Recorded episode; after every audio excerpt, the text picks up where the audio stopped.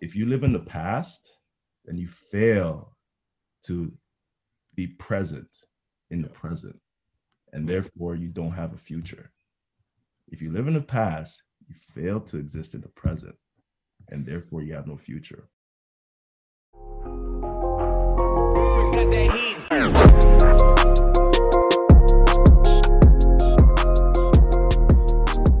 Welcome to another edition of the Lakers Locker Room. I'm your co-host Tajon Graham. Alongside me is my guy, the one, the only, Mr. Jason Little. Jason, how you doing today, man? Fantastic. Thank you, Tajon.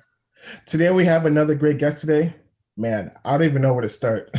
this guy's resume is ridiculous. Public speaker, author, coach, co-host of the Perspective Podcast, and many more titles on his resume. Please welcome to Lakers Locker Room, Mr. Kwame Osei. Kwame, how are you doing today, man? I'm feeling good. I'm feeling great. I'm blessed to be uh, talking to you two today, and uh, it's, it's, an honor to be here. So thank you for having me, really, really and truly. How have you been? Have you been staying safe wherever you are right now? Where are you, by the way? I'm I'm in Kingston right now, Kingston, Ontario. Mm-hmm. Uh, I'm a coach for Queen's University, as uh, you know. Uh, so I've been Kings- in Kingston most of 2021. Um, I'm staying safe, uh, being smart, and uh, everybody in my family is good. So it's it's definitely a, a blessing right now. So have you been handling the pandemic? Because I know in Kingston it got a, a, little wild a couple times there. Yeah, you know what? Kingston's uh, like we we've had a few uh episodes, um, a little a few outbreaks, but for the most part, really and truly, it's been pretty good in Kingston for the That's most awesome. part um, like when when the lockdown um, when the doors open uh, for the lockdown we were one of the first uh, cities to to have pretty much back to normal minus the masks and all that stuff uh, so it, has been fairly good i think it's because of the demographic of uh, kingston kingston's a lot of like uh, military people and government workers and stuff. So you know, military people take things serious. You know, they, they go by the, by the rules, and and then the, we have students from Queens and whatnot. But Queens is doing a really good job uh, managing everything on campus. So uh, Kingston has been pretty good, to tell you the truth. The only issue with, with the Kingston when we get our outbreaks, like in, in the summer, there was a big outbreak at one of the nail salons, and what had happened was uh, at that time Kingston was open, but Toronto wasn't open and Montreal and Ottawa weren't open. So we had an influx of like a lot of people driving two hours just to come get their nails done and, and, and their hair done and stuff like that. So uh, that was what kind of uh, spread the outbreak. So, uh, but the people in Kingston have been pretty good. I've been that's awesome. Yeah, prayers for that. Seriously, it's been a hard year for everybody, but I'm glad that where you are right now, everyone's staying safe, and that's just the main thing. Yeah, man. I heard. I heard. Um. Yeah, there was something going on at at, at your school at Nipissing. I heard. Uh, was it a volleyball team or something like that? Yeah. Uh, yeah. yeah. We're not gonna go into details, but yeah, it would start off with someone who's associated with the volleyball team, then it spread to the soccer team, and then that required yeah. us to shut down in November. So we haven't been we back also, since. What was the other outbreak there? Like no workouts, nothing. No, like the gym is still closed. Oh wow, yeah, that's serious. That's we had uh, there was a couple came down. I think it was from Brazil and they didn't quarantine and they got a whole apartment building sick. I don't know if it, I was talking to like I have a house. Have, what's that? Brought the Brazilian variant. Yeah, into North Bay. So that's why we had the second shutdown. And um, like where I have my rental unit up in North Bay, we were talking with the neighbors. He's an older guy, and they were saying it's either um, an apartment complex by the school or it's one that's near like a Shoppers Drug Mart. So it was kind of like a, an, a pretty like, public area where there's a lot of people. So it was just it was brutal. Whole everybody in the apartment got you know pretty well infected. So. Mm-hmm. Yeah. Wow. And but there's no there hasn't been any deaths, right? There have been. There have been. There've been deaths, yeah. Oh shoot! Ooh, wow. That's why they. That's why it continued because there was some deaths, and that required us to like continue. Even though like they come out, I think they went to the red zone now. They're still not allowing. They're still not allowing us back in the gym. Like they even sent the email saying the RGSN is still closed. So it's been yeah, it's yeah. real there, man. Wow, it's real. It's real. Wow. Anyways, we're gonna get right into it. Um, so you yeah. touched on it just now, but congratulations. You know, you recently named the head coach of the Queens Women's you know football club. So can you just talk a bit about how the opportunity came up and how excited you are for this new opportunity? Man, um, for first and foremost, like it came up because of my my head coach uh, for the men's team, Steve Snyder, who's a good friend of mine. Um, he he had heard through the athletics that you know they wanted to uh, get a head coach for the women's team because they've we've had women's football for years, but it's been labeled powder puff football. And we're kind of trying to get away from that label just because uh, of everything that's been associated with it in the past it hasn't been taken seriously. So they just want to bring some uh, legitimacy to the sport of women's football. And they felt that they needed a head coach and somebody to establish structure and a culture there. So um, steve knows me knows the type of person i am. And uh, he felt it would be a good opportunity for me. Initially i said no um, just because man, I, got, I, just got a lot on my plate, you know, uh, and I got a young family, you know, I got a wife and son I got to give attention to also. So I was kind of like not really feeling it because I, I didn't think I could handle the uh, extra, extra um, tasks. But the more I learned about um, the history of the sport and the, the ladies that want to be involved and the, and the actual team, I learned that the team has like a board of directors and everything. So they had a lot of things in in place for me to kind of just step in and kind of oversee things, you know. So I realized it wasn't going to take as much time as I initially thought.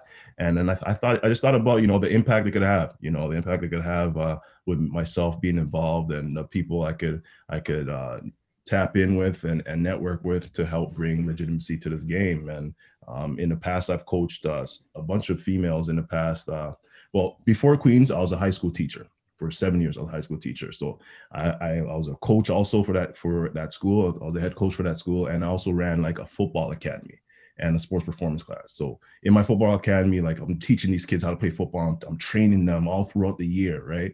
And there's there was a few females in that class and on my uh, football teams, and I noticed a huge difference in them from when they first registered to the end of whenever we were done. Like there was a huge difference in terms of physical ability and sheer confidence. And I, I, I distinctly remember that. And I just felt like, man, if football can do that to like these these few women. Imagine what it could do to a whole team and a whole whole province full of uh, uh, w- women that are empowered you know so i mean? So i felt i felt that that that on my heart to you know at least get, get give attention to that for as long as i can you know? And then you know hopefully in the future um, they'll have like their own like females running everything that that have been well equipped to run it. I just wanted to do uh, double check with this. It, I was, you know, scrolling through social media. It was it's women's flag football, correct? Yes, it's women's flag football. It's not tackle. So, in terms of coaching, how has that been different, and like how have you had to adapt to flag football versus the, you know, traditional football? Good question. Uh, well, we haven't officially started yet. Um, we're still we're still uh, kind of in your situation. Um, we're hoping to have a spring camp in the end of uh, this month, um, but um, you know, that's depending on uh, COVID rules. But uh, this year, we're not going to really have a season because of COVID. Um, the plan is to have a spring camp and then next year actually have a season. Um, but there, there is a difference in rules. For instance, uh, we play 12 man football in, in Canada, right? Mm-hmm football.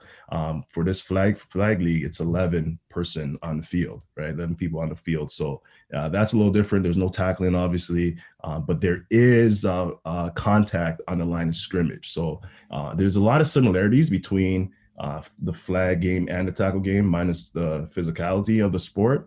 Um, but scheme wise, it could we we can because I've I have some coaches on my staff that are used to the 11 11 person game from uh, down south and whatnot. So scheme wise, it's not going to be that hard because we've all everybody's played Madden, right? I went to coach coaching clinics down south that I had to learn the 11 person game. So um, I don't think it's going to be that different. It's just about studying film and understanding the rules of the game. So at the end of the day, it's football. Yeah, that is true. Yeah. Congratulations and once again on the opportunity. I think you're going to do great things. So good luck. Appreciate that, bro. Anyway, so let's switch gears. So let's talk about your upbringing. You know, you were born in Ghana, West Africa. You moved to Canada at the age of stand up. Let's go. you moved to the Canada. You moved to Canada at the age of four, and you yeah. reside in Toronto. You, you, grew up in the Rexdale area. You know, I'm from Scarborough, so obviously Rexdale is probably like a good half an hour away from me when you go mm-hmm. downtown on a good day. But um, Rexdale is not a the easiest place to grow up, obviously. So, so let's talk about that transition from when you first came to Canada and living in that Rexdale area. Um, yeah, so yeah, I grew I was raised in uh I was born in Ghana, came to Canada age of four, and uh I grew up in a harsh environment, man. I grew up in a harsh environment. And at that time I didn't realize it was a harsh environment. Like I grew up in an environment where the um, the statistics just go against you. You know, you're expected to be one of a few things. You're expected to uh, uh, get involved with gangs and, and drugs and violence. You're expected to get locked up at an early age. You're expected to uh, die at an early age. And if you make it past all that, you're expected to end up with a low paying job. So these are the things that I seen growing up. These were these were the expectations that were placed on me. This was a stereotype that I saw with physically with my eyes. And and the stereotypes are all cool and, and dandy and could be funny if you really think about it. But then when you're in it, when you're actually in it, and you realize you are part of the stereotype, it's not that funny. When you realize that you, your friends that you grew up with are slowly trickling away, whether uh, they're they're they're losing their lives or they're getting locked up, and that you realize that you're part of the gang culture now, it's not that funny, you know. So um, that was what what was placed around me, and you know, I always tell people um, the the the the people that the world calls villains were my heroes you know, the people that were real college villains were my heroes. I mean, like uh, I grew up idolizing guys on on in my area that got the fast money. You know, had money, had jewelry, had all the girls, had nice cars, had the respect, right? And that was the biggest thing, the respect. People looked up to them, and those are people I idolized, and that's how I started to trickle down that that path because I wanted power, I wanted respect. So it was it was a it was a tough um, tough upbringing, but I wouldn't change it for the world to tell you the truth because uh, it's given me the ability to uh, do so many things. Like, you know, I, I, I'm book smart and street smart. I, I have a tough exterior because of what I've been through and it's created the man I am today. So I'm able to tap into so many different uh, rooms because of my upbringing. And uh, um, was it easy? No. Is it for everybody? No. Was it safe? No. But uh, it's something I went through, and, and it's a story I like to share to to um, help those who are living that life right now know that they can come out of it you know, growing up, obviously, like what you just talked about, you know, obviously life wasn't easy. But I think the beauty about too about sports is that you know, sports gives you an outlet. You know, every time there's stuff going through your life, you can go on either basketball court, hockey rink, football field, and everything that's going on in your life can be erased. For those two hours, you can just relax. So, with that being said, growing up, was football the only sport you played? Were there other sports or other interests that you had at a young age? Um, well, first and foremost, so just going on what you said, man, like football saved my saved my life. I'm gonna be 100. Football saved my life. If it wasn't for football, I wouldn't be here talking to you, you gentlemen today. I definitely wouldn't be here. So um, that's also part of the reason why I give back so much in any way I can because um, this sport has opened opportunities for me and it's distracted me from the streets. You know what I mean? So um, that was a big thing. But uh, the first, my first sport was actually, was actually soccer, bro. My first sport, sport was soccer. You know, I, I, come from an African household. You know, soccer is just is just it. I, I wanted to play football from when I was in grade three, but my moms wouldn't let me. My mom wouldn't let me. You know, oh, it's it's it's it's too rough. It's too rough. You're going to get hurt. You know, you know, and all of that. And uh, I had to wait till I was in grade nine to play football. So soccer was my first sport. Um, I'm from Rexdale, so obviously I, I, played basketball at some point. Everybody from from the urban environment played basketball. You know, I wasn't the best, but I could hold my own. You know, I could hold my own. Uh, I think I was, I was a little too physical for basketball. Uh, but honestly, I played every sport you could think of. I I, I play uh, I played baseball. Um, same. I played floor hockey. I couldn't really skate, but I could play floor hockey and all that stuff. Uh, and uh, what else? I, I love racket sports. I, I play tennis. Um, I was actually pretty good at tennis. Um, I could play squat, anything you could think. I'm, I'm just an athlete. You, like we're all athletes here. You know? Yeah, love sports. You know, and sports uh, sports was a distraction. You know, from from from the from the pressures of society. So, yeah. So once you got a grip on football, you know that led you obviously all the way to St. Francis Xavier, all the way in the, the east east coast of the country. So what was that experience like playing at St. Francis Xavier? Man, St. Francis was a great place for me to be at. Um, I think it was the right school for me for me to be at because uh, of many things. You know, I, I entered that place as a as a juvenile delinquent. You know, I entered that place as as a as a knucklehead, and I came out as a man. You know, and I came out with with people that I consider family. That place definitely helped me grow into the man I am today.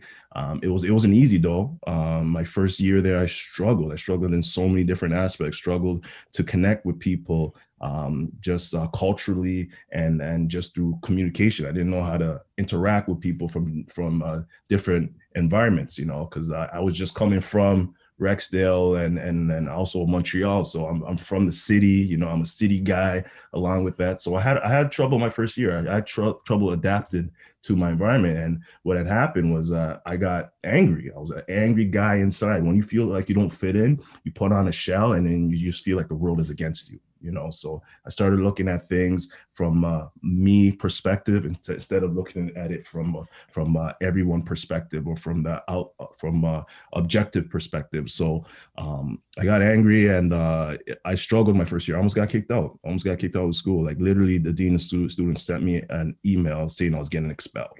Literally i'm not even lying to you. So um, i was fortunate that i had a, a couple people that believed in me and uh, defended me and uh, you know just took a chance on me. And I, I think they're they're happy that they did back me up because I ended up turning it around you know. I invested more time into my craft. I invested more time into school. I understood the opportunity that was in my hand and I took it seriously. And and I, I did a lot of great things get to a point where um, I, I became an academic all Canadian um, in my last year. I I was uh, co-chair of the varsity varsity council. Um, I was the president of the Black Students Association there.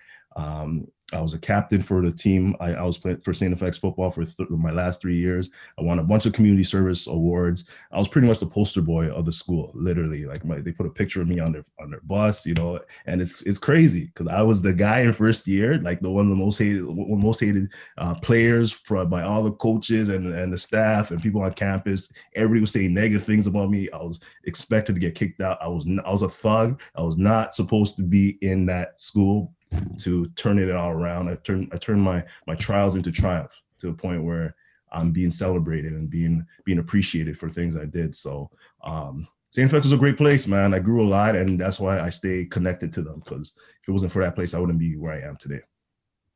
So I've heard. Uh, I mean, I don't know if it's it was true back then, but today, well, St. FX is you know known as a party school, very social environment. Would you say that the social aspect of people was able to kind of bring out, you know, more of your inner self? Yeah, uh, yeah. St. FX is a very good party school. It is a very good party school. Uh, there is, uh, you know, a lot of socializing going on, but at the same time, it's a very good academic school also. So, I think um, finding balance between the two helped me. You know, when I was too focused on the partying side, and I had friends that were really too focused on the partying side and never ended up graduating that hurt that hurt them. But I always I always had my priorities straight. Um, even when I was bad, even my first year, like I wasn't getting expelled because of grades. I was getting I'm on the verge of getting expelled because of behavior. Like even when I was bad, I passed all my classes. Although they weren't great marks, like they were like 50s and 60s, I was passing. Right. So I always kind of like knew I was I had to handle my business in school um, I actually pretty much, I, I, personally, I felt university was easier than high school. I don't know about you guys, but personally, I felt it was easier than high school. Maybe because I didn't try in high school, but uh, university, you know, you don't get that much, that, that many assignments. You know, um, you if, if, if you, I shouldn't be saying this on, on a podcast, but I just felt like I didn't have to go to every class. You know, like as long as I kind of knew what was coming up, you know, I I knew the assignment that was coming up. I knew that when exams were coming up, or it was good. I didn't have so many tedious little assignments. You know, and I'm not, I don't work good that way.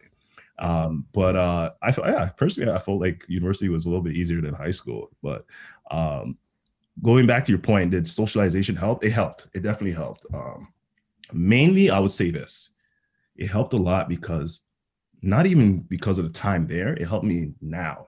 Because when I went to St. FX, when I left Rexdale, I left my bubble, I left my mm-hmm. environment, Right. And I put myself in a position to be able to interact with so many people from all over Canada and all over the world. Like now I'm well connected with people all across the country, people I never would have met with, like people that live in from BC to uh, Newfoundland.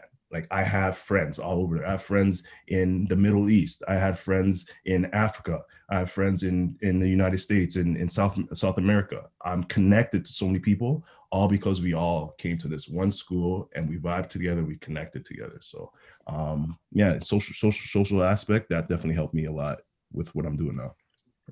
Touching on what you just said too, like when you said you left the bubble, I agree so much too because when you think about it, you know, it's so easy to get comfortable in surroundings. You know, you have everything where you are, like you know, you have the same people, the you know, the same barber you go to, the same school you go to, the same friends you have. Like my dad actually had a term for it when I was younger. It's called stucky you know, basically like you're stuck in your ways, like you're so comfortable in where you are that you're not willing to let yourself grow. So with mm-hmm. that being said, you know, from your first year until you left St. FX, what was the biggest aspect in your life that you felt like you grew as a person because you were able to leave the bubble from Rexdale to St. FX? Um, man, like so many things from learning how to coincide with people from a different environment, like trying to see things from people's different, different people's perspectives, you know, um, that helped me a lot because I always saw things from the way I grew up, you know, and felt like it was the world against me. So I realized I'm not the only person that's gone through rough things. You know, I'm not the only person that's had a, a rough upbringing. Like people, there's different forms of having a rough up- upbringing. So um, I'll say that definitely um, learning how to um, how to train efficiently. I, th- I used to think I knew how to train, you know, um, but I didn't.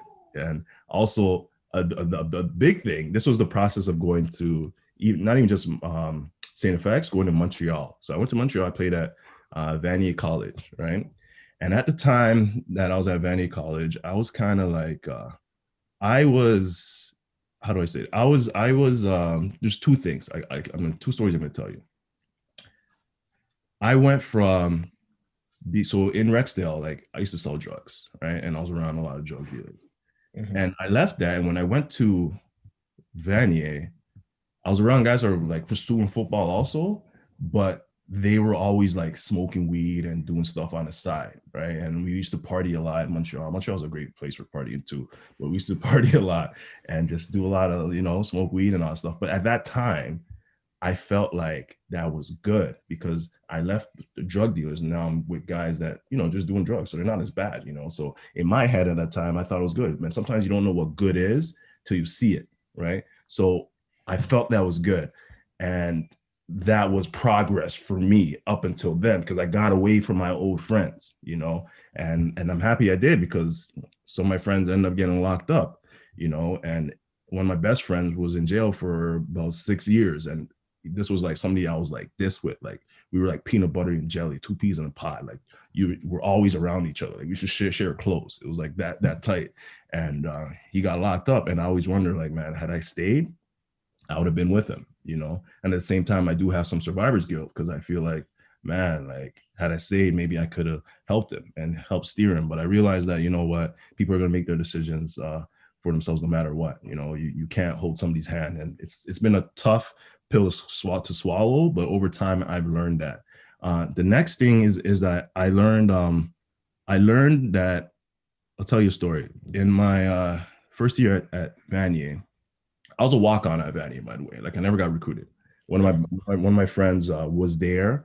Um, so after high school, I took the semester off. Kind of, I was just working, working, and uh, just doing nothing pretty much. And one of my friends who I played uh, played football with, um, rep football with, was at Vanier College, and I saw it on uh, Facebook or something. I don't even know what I saw. I don't even know if Facebook was around then, but I saw it on something, and uh, he was just like, I was just like, yo, what's going on there? And he's like, yo, yo, life is good, whatever. I was like, that, that's big, you know. And I just felt like he was doing something big. Like this guy's still playing football, next level. So I, I kind of was like, you know, like impressed. And I was like, yo, what's the football like there? He's like, yo, it's pretty good still. You know, he's like, there's guys on my team that are getting getting opportunities to go play university and play down south. A lot of people at Vanier would go down south. It was like an opportunity for a lot of people to upgrade their marks and go down south to the states. And he's like, "Yo, you should come." I was like, "Really?" I was like, "Yo, you think I can play?" He's like, "Yo, definitely you can play." I was just like, "Oh, okay." So I applied to the school or whatever. I applied to Vanier and, and another CEGEP. I got in, into both of them. I decided Vanier because that's where my mind was at the whole time, and I had a lot of friends there. So I get to Vanier and it's winter semester. So uh, I don't really know the guys on the team, but I'm working out with a couple of guys and um, nobody really knows me, right? And then we have our spring camp, and in our spring camp, I did okay. Like I didn't really stand out like crazy, but I did okay. The summer comes, I train my butt off in the summer, and then I come back to the school, and I'm like way better than what I was. And to the point where the coach was asking me, when my receiver coach was like, "Yo, like you look faster, like you just look so much smoother. Like what what happened?" I was like, "Yeah, like I had time to train over the summer." And he was just like, okay. Then he saw me for who I was, right? I became a starter in my first year at Vanier. A starter for like first few games. And then I got comfortable. I got comfortable being a starter uh, to the point where I just wasn't putting in the same amount of effort as I was in the summer. I wasn't putting the same amount of effort when I needed to prove myself, and I got benched.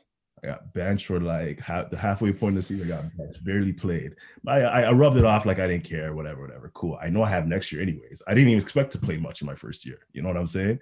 So second year comes. Um, I'm better than I was the year before. Uh, I always always worked hard in the summer. Summer times are like that's my grind time. Um, and the reason why, you know what? The reason why, I'm gonna pause from the story for a sec. The reason why, and even when I was at X, every time I came home for the summer, it was my grind time because it brought me back to reality. It made me realize that what I was doing things for. Like every time I would come home, I'll kick it with my boys and I'll realize that these guys are still doing the same things they were doing before I left. You know what I mean? I realized that they weren't growing and, and I saw that gave me a visual, um, like visual in person uh, lesson of how far I have come from where I was. I saw where I was to where I, came from, and then I, and to where I came from, and I realized, okay, yo, I'm, I'm making moves. I gotta keep it up. I gotta keep it up. I don't want to be like my old self. So every time I came back in the summer, I pushed even harder, and it, it ignited me for whenever I left. So, anyways, back to the Montreal story. Uh, there was this one in the second year. Same thing had happened. I was killing it. You know, I'm a starter, and I think it was like week two or three and we were at practice and we were pra- we were doing special teams and uh, on special teams for those of you who don't know special, special teams is like the third aspect of football. Like there's, there's offense and then there's defense and then special teams. Special teams anytime the ball is being kicked. And usually the guys who play special teams on like most te- most uh, university teams or um, or uh, what's it called? College teams they're usually not like the i shouldn't know you know i'm not even gonna say that. During special teams practice people don't usually try as hard, right? It's usually the guys that don't get that much playing time that try their best no matter what, right?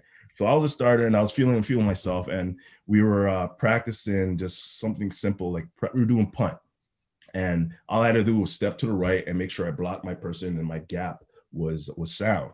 And uh, in front of me was one of my boys who's actually plays in the CFL right now. Uh, his name's Corey Watson, and uh, I thought Corey, you know, we were both we're both play receiver, you know, we're both chill, you know, like yeah, I didn't think he's gonna give it all he had. I thought he was just gonna, you know, we're just gonna go through the motions, right? And Corey went full speed down the gap and uh, almost blocked a punt. I was like, oh, word, like, bro, for real. So I um after he did that, kind of just walked to uh the, the huddle. And little did I know, my coach was staring at me the whole time. He was watching the whole time. He blew his whistle and in front of everybody, he's like, Kwame, I don't get it. You have a look, you have a size, you have the speed, you have the hands, but where the mother effort is the heart. You have no flipping heart. That's why last year you were doing good and we bet you because you have no heart. All you do is, is come around here thinking you're this and that, but you have no heart. You're never gonna play because you have no heart. And he just he just gave it to me, dog. Like gave it to me to the point where yo, I couldn't even say nothing yo, after that practice, usually when we're in the locker room, we all kick it, have some jokes and whatnot. And then I, had, I lived with like four other guys in the house that was across across the street from school. Mm-hmm. We would all usually walk together and go home and get some food or something. And after that, yo, I went to the locker room, I changed. I didn't say nothing to anybody. I walked home by myself. I went home, took a shower, went in my room, closed the door. I didn't I didn't even come out for like the whole day he literally, literally called me out and he he called me out in the way I needed to be called out. Like I felt like, what am I doing with myself? Like I felt like nobody. The reason why I say this is that he taught me a lesson at that time. He taught me the importance of consistency. See, I felt comfortable. I was comfortable doing like what I what I did before, and I felt like I was in a good place. And I needed I could take my foot off the gas pedal, and things were just gonna happen for me. But he, he made me realize that consistency is the key to life. I, I always got to keep my foot on the gas, but I can't just be happy being a starter. Okay, you're a starter. Now what? Now what? Be an all star. Be, be a consistent contributor to our offense. Don't think things are just going to happen for you. So he taught me consistency is key. And I learned, I know I learned this lesson because when I got to university, like I said, I was a captain for three years at St. FX. And when uh, at the beginning of the year, when we announce who the captains are, the coaches announce who the captains are, they say a little speech about them, right? And my coach, my receiver coach, uh, Coach Donnie D, he he he cut he said some stuff about me. He didn't even say my name. He's like, this guy is gonna be a captain because he is tenacious and he is relentless and he is what an X-Men football player to, should be. And when he said that, you know what that, that told me? when he said I'm tenacious and relentless, that meant that meant I had heart. He's saying this guy has heart. And that that's that's huge because I came from a guy who said I had no heart to a guy that's saying I have heart, and I learned a lesson. Had this guy not said that, I would have never known if I had learned the lesson. I learned the lesson, and now with everything I do, I do with passion and with heart and with consistency. So, um, yeah, that that's that's how I learned not to get comfortable. Sorry for the long story. No, no. that's awesome. Seriously, holy.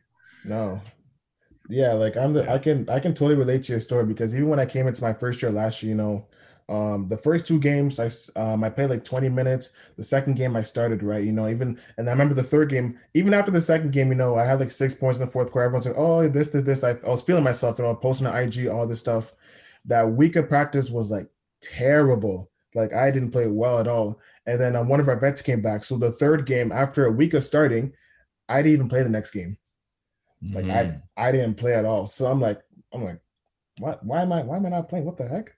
But then it, I learned throughout the season like you can't get too high, you can't get too low because like that week I was like, oh, I six points. Even after that game, like we went to a house party, everyone's like, ah, you had two threes and all that stuff. I was boosting myself up, and then that whole week of practice, everyone could call me Mister One Hundred Percent because I was two for two from three, right? So it boosted in my head. I was like, yeah, I'm, I'm, I'm that guy. And then the third next game, literally at the end of the bench, didn't see the floor, didn't play, and just like I learned like from after that, I was like you can't be comfortable. Like no. one moment you're high, one moment you're on the bench. So mm-hmm. just hearing your story, I can totally relate to that. Yeah, I think we all do that, man. Like at some point, like it's part of the ego. Like we feel like we're good enough. We feel like we're the ish, you know. And that's something we gotta be like put the ego in check, you know. Um, we always we, we always have to tell ourselves, okay, we can always be better. You know, we can't be just good enough. We gotta be better than just good enough. You know, so um, it's it's an inner battle. We can't be just happy with what people say. It's an inner battle. We just gotta continue to grind and continue to prosper. Simple as that. So um, I hope you learned that lesson. oh, I, hey, the first time I had my ego shattered was in my first year, and it was the most uncomfortable thing ever because came from grade 12. Me and the other guys being recruited, we were all ranked, I think, top 150 in Canada. And then uh, we were playing. This is before I got injured. It was in preseason, scrimmaging with the guys and I got subbed up. I'm tired. I'm like, I literally feel like I'm gonna pass out. Guy subs me off because I'm, you know, messing up. Coach comes, pulls me to the middle of the court, and I got cussed out for, you know, you're not giving an effort, you're not helping out your team. Your team needed you and you backed out, you just gave up. And like he called me into his office after and was happy with how I handled it. But after that, it was like, you know, reality slap. And then to boot, right after that, I go tear my ACL, I'm injured, I'm out. Come back and you know, you're feeling you were comfortable before. You know, I was in good shape, and I didn't realize I got comfortable with I'm injured. The process of just coming back, I wasn't really putting in the effort. And then my coach calls me over one time. This is Coach Chang. This was before Coach Corey. You know, I've learned a lot from Coach Corey, but this was like the biggest reality stop I had. He calls me over and he goes, "Hey, Jason, I just need to let you know, like, you're putting on weight. You're getting a little fat." And then it was like, okay, mm-hmm. now I need to start trying again. So those two those two moments I will never forget, and they've kind of changed 100% mm-hmm. percent changed everything. Very uncomfortable at the time being, but definitely learned. Yeah, you definitely need you need the coaches to keep it real, you know. So yeah. shout out to all the coaches that keep it real. Because oh my gosh, our coach Corey, Coach right? Corey, our, our, coach now keeps it real. Like he does not BS anything. He will tell you straight to your face. Mm-hmm. Like he doesn't sugarcoat anything. That's why I respect about him because a lot of coaches, some coaches, especially when you get recruited, they tell you what you want to hear. Yeah. Some coach will tell you straight up. Like I remember Coach Calipari in like Kentucky, right? He told he tells some players, listen, I don't need you, but I want you. And like Coach Corey, the same way. He didn't say it the same way, but like he gives you that vibe to listen. I don't need you. Like there's other kids I can recruit, but I want you. Mm-hmm. So from the jump, like he just keeps it straight up, and that's what you need for a young player. You know, I came, Jason came in at 17, I came in at 19. Like you need that as a teenager because you coming from high school and you know you're the guy, you get all the buckets and you get all the opportunities. You come to university and you kind of have that um that you know you're kind of complacent because you think, oh, I deserve to play, you know, because I was this, I was that, I got all these awards. You're, you're expecting to play. Yeah, yeah like yeah. you have that like you have like the aura about you. So listen, I'm like I'm the big man. I deserve to play, bro. You just got here. Like no one knows you. No one cares about you. Put in the put your head down. Go to work. Yeah, like, no one cares about what you did in high school. And that's right. what I learned in my first two weeks. Like I kept talking. People kept saying, "Bro, you talk about high school too much, bro. No one cares about what you did in high school. this is not high school no more." So yeah, you know what? Like that's a big thing you just said right there. Because here's the thing: if you live in the past and you fail to be present in the present, and therefore you don't have a future. If you live in the past, you fail to exist in the present, and therefore you have no future. You have to be all in the here and now. What are you going to do at this point in this time? Because the past is past. Past doesn't past doesn't mean anything. Like we just talked about 10 seconds 10 seconds ago doesn't mean anything. What we're talking about right now is life, is what matters. And that's how we, we gotta attack every day. What are we doing right here, right now? Simple as Yeah. that. Like what you've been hearing so far? Make sure to follow us on IG at Lakers Locker Room and subscribe to our YouTube channel while you're at it, where you can find clips of all our episodes and video content associated with the podcast. Part two of the Lakers Locker Room starts now. So once you finished from St. FX, you had a brief professional career at um, I see on CFL for the Toronto Argonauts. What was that experience like? Bro, I'm a kid from Toronto, man. I'm a kid from Toronto, so it was it was surreal. It was surreal. Like I just remember, uh, first day at training camp, I had my Argos helmet and just staring at it for like I don't even know how long. Just having that iconic A on on my helmet, wearing the gear, it was it was surreal, man. And the experience like I'll never forget. Like I remember going into into the uh, Rogers Center and just being on the field, looking around, looking in the stands, and just you know, just realizing that I used I used to be in the stands. I used to be watching on TV, you know, and now I'm on this field and I'm playing. So it was it was a great experience. Um, short lived. Um, the world of professional sports isn't isn't always uh, always nice, but learn a lot from that experience, and I'm forever grateful for that. So once you did that, you also had another great experience. You also had a chance to be on the Amazing Race Canada for season six. Me personally, I I was telling Jason before we started um, talking. You know, I watched Amazing Race Canada up to season three or four around that area, and I just stopped. So hearing that you were on Amazing Race Canada sounds pretty awesome. So what was that whole experience? You gotta like? go back and you gotta watch season six, bro. I might have to just for you, but I might just for you, Kwame. I might have to go back to it. But um, yeah. So what was that whole experience like for you? Because just by knowing the show, you get to go to different places, do all these crazy things. Like, what was it like for you? Do you want to know something? Um, prior to us being on the show, I never watched the show, bro. I never watched the I'm show. I can we believe that. got we got um we got um nominated to be on the show because it was the heroes edition right Mhm. so we're going through the audition process and um i realized that yo we're kind of getting far so we actually might be on the show so I'm, so then at that point i decided to go watch an episode and I came back to my my boy Dylan. I said, "Yo, bro, I don't want to do this no more, bro." Like, um, it's like, yo, this- I don't do these things, you know. Like it was just too too too wild for me. I was like, that's not me. And uh Dylan was like, bro, like you know, like let's just let's just do it. Like think about it as an opportunity to represent like Fort McMurray and then like all the kids that we mentor, like you know, to like have them on our back and just show up for them. I was like, oh shoot, you're right. So that that was my why. That was bigger than my fear of being on the show and just putting myself out there. Like I wasn't about that, but for the kids, you know, and just just to I'm all about providing inspiration and motivation. You know, if I can do that in any way, shape, or form, I will do it. So saw this opportunity. It was great, man. Was, I'm so glad I did it. So shout out to Dylan for convincing me. And I'm so glad I did it. It was it was nothing short of amazing. I got to travel the country and see so many different places in this country that I never would have saw. You know, go to a place like Dawson City, uh, Yukon. You know, I'm a kid from Rexdale, so going to university was like big for me in itself. But going to like Dawson City, going to PEI, um, places in, in BC, going to Jakarta in Indonesia, Mexico, so many places I got to travel for free for six weeks. You know, so it was a free vacation.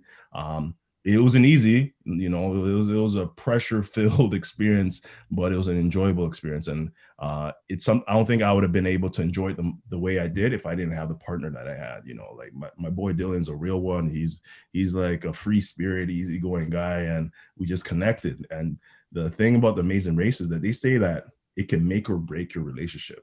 Like I, there's so many like husbands and wives or boyfriend and girlfriends that have broken up because of the race or or best friends that aren't even that tight anymore because of the race because like you're around each other like 24 7 right so um dylan and i we just man we're like we're we're, we're, we're like the yin and yang you know what i mean we complement each other and that race like made our relationship even stronger to this day so um i'm, I'm grateful for it and i've had a lot of opportunities uh because of that race. So um, it, it's a, it was an enjoyable experience, and I represented so much people. I represented more than myself. I represented the kids from Fort McMurray. I represented St. FX uh, alumni and students. I represented uh, people from Rexdale. Represented Ghana. You know what I mean? Like, ugh, what more could I ask for?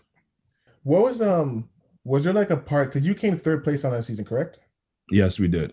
We right. So was what was there like a leg or like there was like a you know an activity you guys are doing where you're thinking, okay, we can actually win this? Honestly, yo, even the even the in the la- the finale, the finale, um, which we end up coming 3rd mm-hmm. and um, I honestly thought we, we were gonna win. To tell you the truth, at the beginning, I felt like we were gonna win. Uh, we won the, Mexico leg, and then the next one we came second. Um, the second last one we came second. So I'm just like, okay, yeah, we're gonna win this. We're gonna win this. And sometimes, you know what, man? Sometimes you just get gotten, bro. You just get gotten. It's just that one challenge. Uh, I'm not gonna tell you guys what it is. You're gonna have to go watch it, but you just get gotten. And uh, um, it is what it is. We didn't win, but you know what? In my in my heart, in my mind, I think Dylan and I both won because uh, the things that have been coming our way and are coming our way are gonna be bigger than winning that race you know people we be, were able to impact from being on that race is is is is the reward in, in itself so um i'm confident you know and i'm i'm appreciative of, of the opportunity um, I want to switch gears now. Um, you know, here on the Lakers locker room, you know, we pride ourselves on having, you know, serious conversation. You know, there's time, there's things that people are afraid to talk about that we talk about. You know, we're here to have open conversation, hear what people have to say, and hopefully people can listen to this podcast and get something that they, they didn't know before or perspectives they never heard before, and they can go with it and use it how they please. So with that being said, you know, we talked a little bit about your upbringing, you know, at the beginning of the podcast in part one. So I'm seeing here that you went through some stuff, you know, about childhood friends, you know, gun violence, drugs, and all that stuff. Can you just talk a bit about what that time of your life was like and how it shaped you to be the person you are today? Um, yeah, that time of life was uh, like I said, it wasn't easy and it was rough, but at that time I thought it was normal, you know, and that, that's the scarier part about it. You know, um, I remember when I moved to um, Antigonish, Nova Scotia, and I'm I'm I'm just walking on the street and random people are saying hi to me and smiling at me, and I felt uncomfortable. You know, I felt uncomfortable because I'm like, why why are you looking at me? Because um, where we're, we're in Toronto, like, yo, somebody, somebody's looking at you smiling and like you feel like they're up to something. You just don't trust that, you know. Yeah. Toronto, screw face capital of the world. Everybody just, you know, hustle and bustle about their business. So I felt mm-hmm. uncomfortable with that. I remember even just walking close to the curb um, on the street and just walking close to the curb, people would stop and let you cross the street. You know, like so that was an eye-opening experience that it made me realize that the way I grew up wasn't right. It was adorable you know, like the way I grew up was not right, and th- that that way of life that the East Coasters have was more positive. Um, but like I said, I wouldn't trade it because I'm able to walk in so many different rooms. I'm able to connect with so many different people. I'm able to do what what I do right now. I wouldn't be able to do. You know, I, I work with a lot of uh, uh, people that are incarcerated. You know, and I'm able to connect with them because of my upbringing.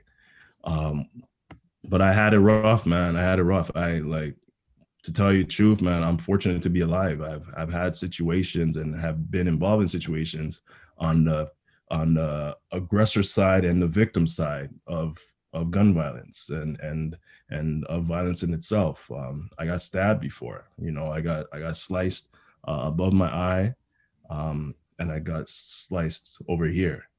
And uh, I just remember I just remember um, after what what had happened, going into a uh, McDonald's locker room, not not a McDonald's washroom, and looking in the mirror and seeing blood dripping down my eye, and I had no idea about this. And then all I see is my chin is hanging, and blood just flowing down. All you see is the flesh. And when I really think about it, I so I got in a fight with uh, some people that I shouldn't have. I could have easily walked away. It was like eight people against me and my boy, and um, it was something I could have walked away from, but I stayed because of the ego. I stayed because I didn't want to look like a punk, right? And I look back and I, I think about the, the moment I, I had a choice. I had a choice. There was a moment that I had a choice. I had a choice to walk away and never have scars on my face, not be traumatized for the rest of my life, when I had a choice to stay and uh, get cut on my eye, which this this cut cut right here is like literally inches away. Starts right here, and my eyeball is like right here. I I could have been blind in this eye. This cut right here starts right here, and I could have easily been slit in my throat.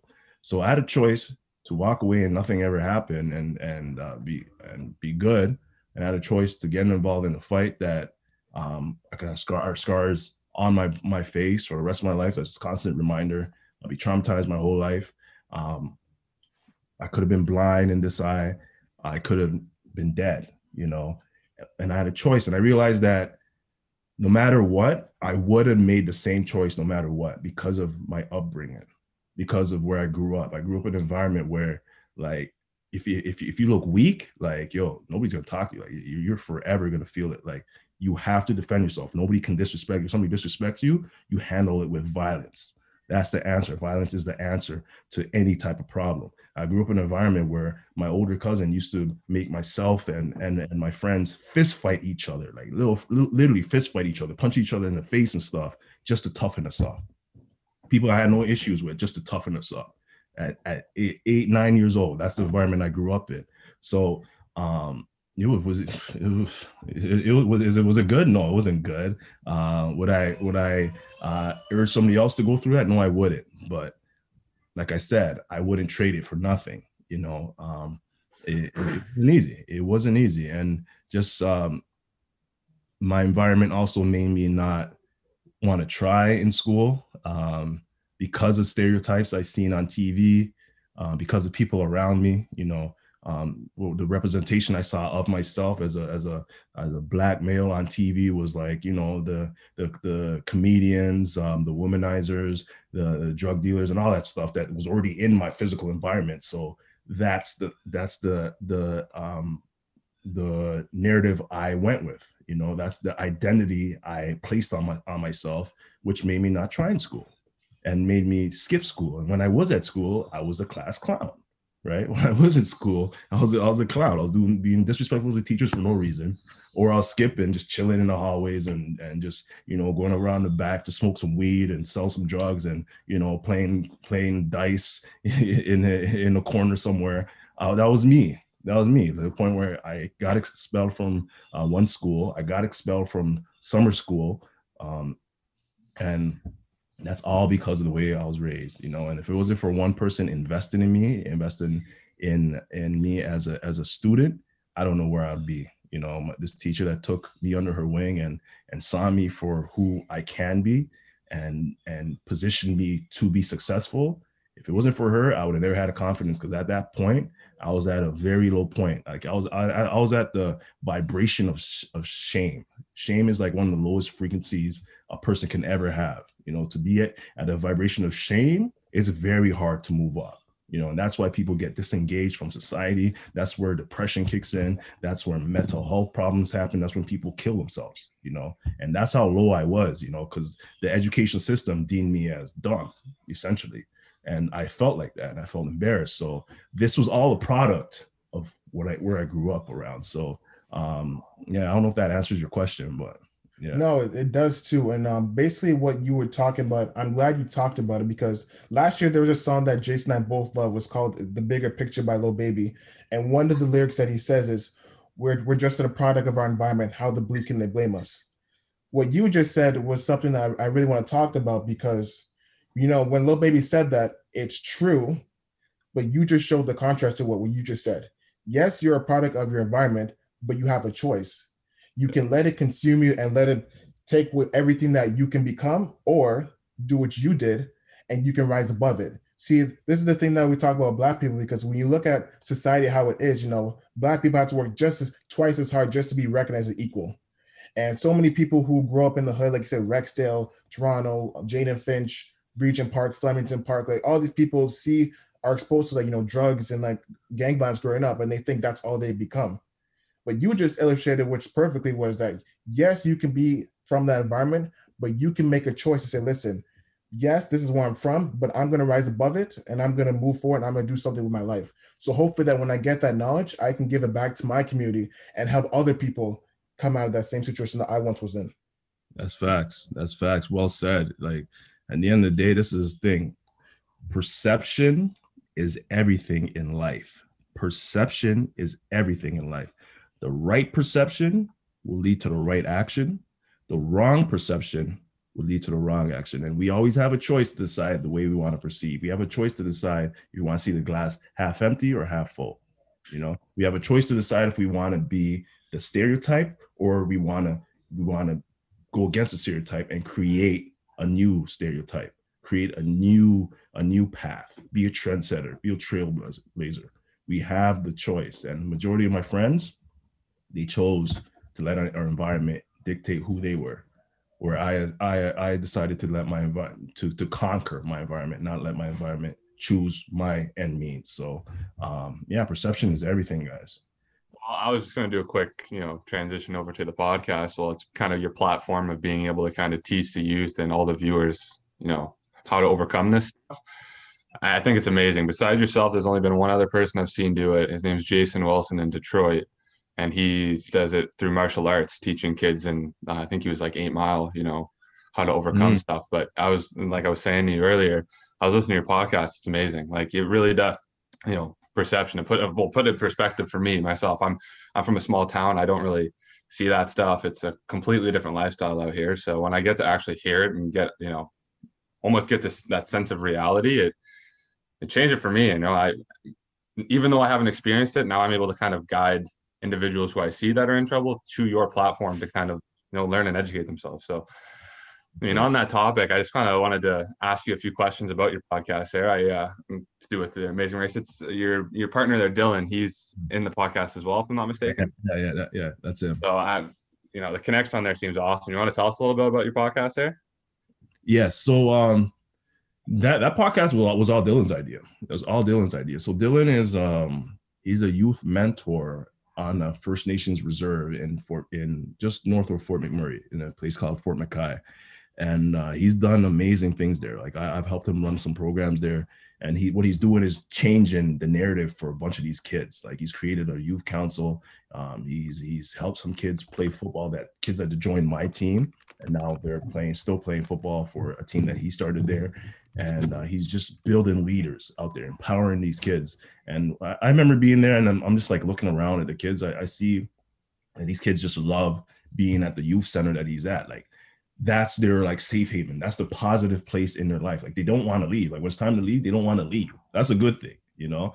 And I just I always told Dylan, I'm like, yo, bro, you can't leave this place. Like, like these kids need you, you know. So uh, he's doing amazing things, and him and I have always gotten like you know, me being a football coach and a teacher, and and I connect well with kids. There, people always hit us up for like um, advice on how to connect with their kid or um, to talk to their kid and to help their kid decide on school. So like so many different things. And I'm just like, yo, you you can do this, you know. But everybody assumes that because we're the football guys, you know, like it's easy for us to connect with the kids, but it's easy for us to connect with the kids because we don't talk to them as kids. We talk to them as people, you know. Mm-hmm. We, we have this relationship aspect. So um, and that's our style. That's what that's our, my that's my style, exact per se. Um, Dylan has a little bit of different style, but we're able to connect with people. And so we realized that, you know what, we got to do something on this because we see we hear so many podcasts and so many people doing interviews and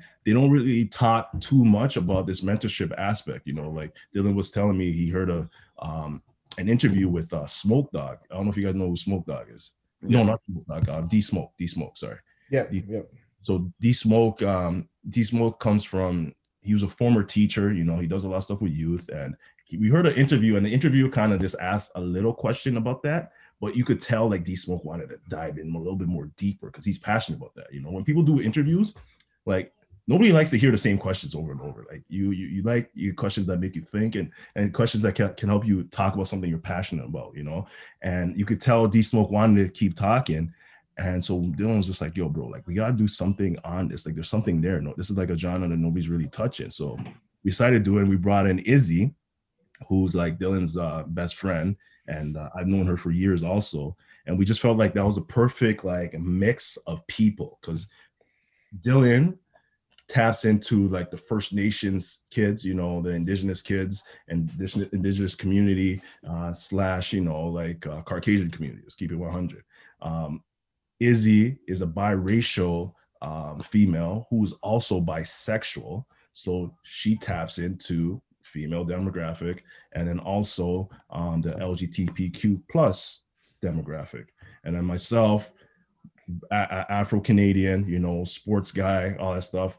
You, you already know what I can tap into. I think I can tap into so many different things. Right. I don't think I'm just those those, but right. we just felt like we were well rounded and well diverse. So I feel like we're we're a power team, and um, you know, I, I'm I'm enjoying this. I'm enjoying this because it's not just about a podcast. We were planning on doing bigger things, you know, do uh, speaking engagements, do or do workshops for adults and for youth. The biggest are are things that we want to be the bridge between the generations. We want to be the bridge to connect. So yeah, tuned in. I love it, and keep up that great work on the podcast, man. Thanks, it, it is honestly amazing. Appreciate it, bro.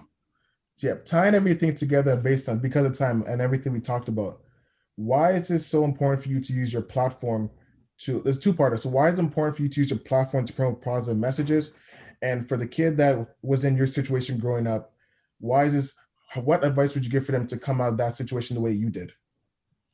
It's important.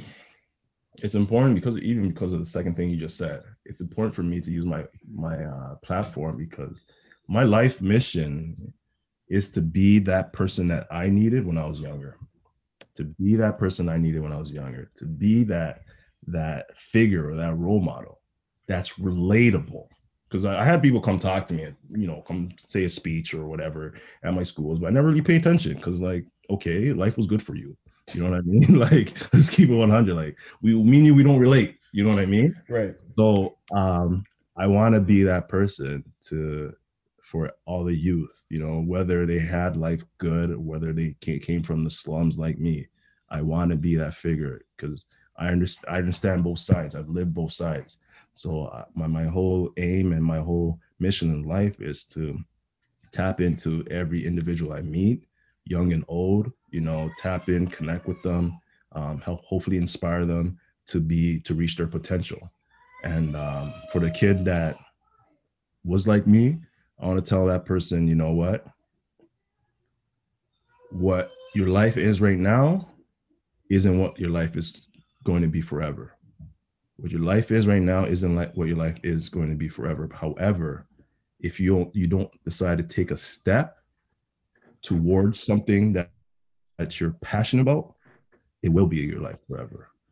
So first, you have to figure out something that you're passionate about, establish a routine, and take a step. Because when you take a step, that's not it. When you take a step, that's not it. You take another step, but that's not it either. Then you take another step, and you keep taking steps to get closer to where you want to be. And you know what? You may not get to where you want to be right away, but I'll tell you this after five steps or so, you look around, you're not going to be where you were before. You're going to be in a different environment. You're going to be with people that are aspiring to be where you want to be. And you could look back, look down, and see where you were and see the progress you made. So keep taking steps every day, every opportunity. Take a step to get closer, get 1% better every day. And I promise you, at some point, you will get to where you want to be. But it starts with taking a step.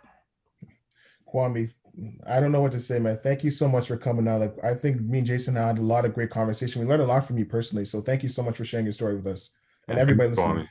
Appreciate that. Appreciate the opportunity, man. Honestly, appreciate the opportunity. You guys, you guys keep doing that, um, this this podcast because I think it's well needed, especially in in in, in your environment and at Nipissing. And I, I, I think just seeing young leaders is is it, it warms my heart. You know, so you you the fact that you guys are doing this, it, it takes courage to do this. It takes a lot of courage. Not anybody can just get up on a t- on a uh, computer and say, "Hey, I want to do a podcast," and just put themselves out there. It does not take. It's, it's not easy. It takes courage. Okay, so uh, for for you guys to do this, just continue to do it, do it, and continue to build it up because what you're doing, other people are watching, and you you guys are right now creating creating something for Nipissing University that hopefully will last forever. Thank you.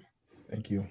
Anyways, that's a wrap on another edition of the Lakers Locker Room. I want to thank our guest Kwame Osei for joining us. You can find the videos interview on YouTube and listen to a full interview on all podcast streaming platforms.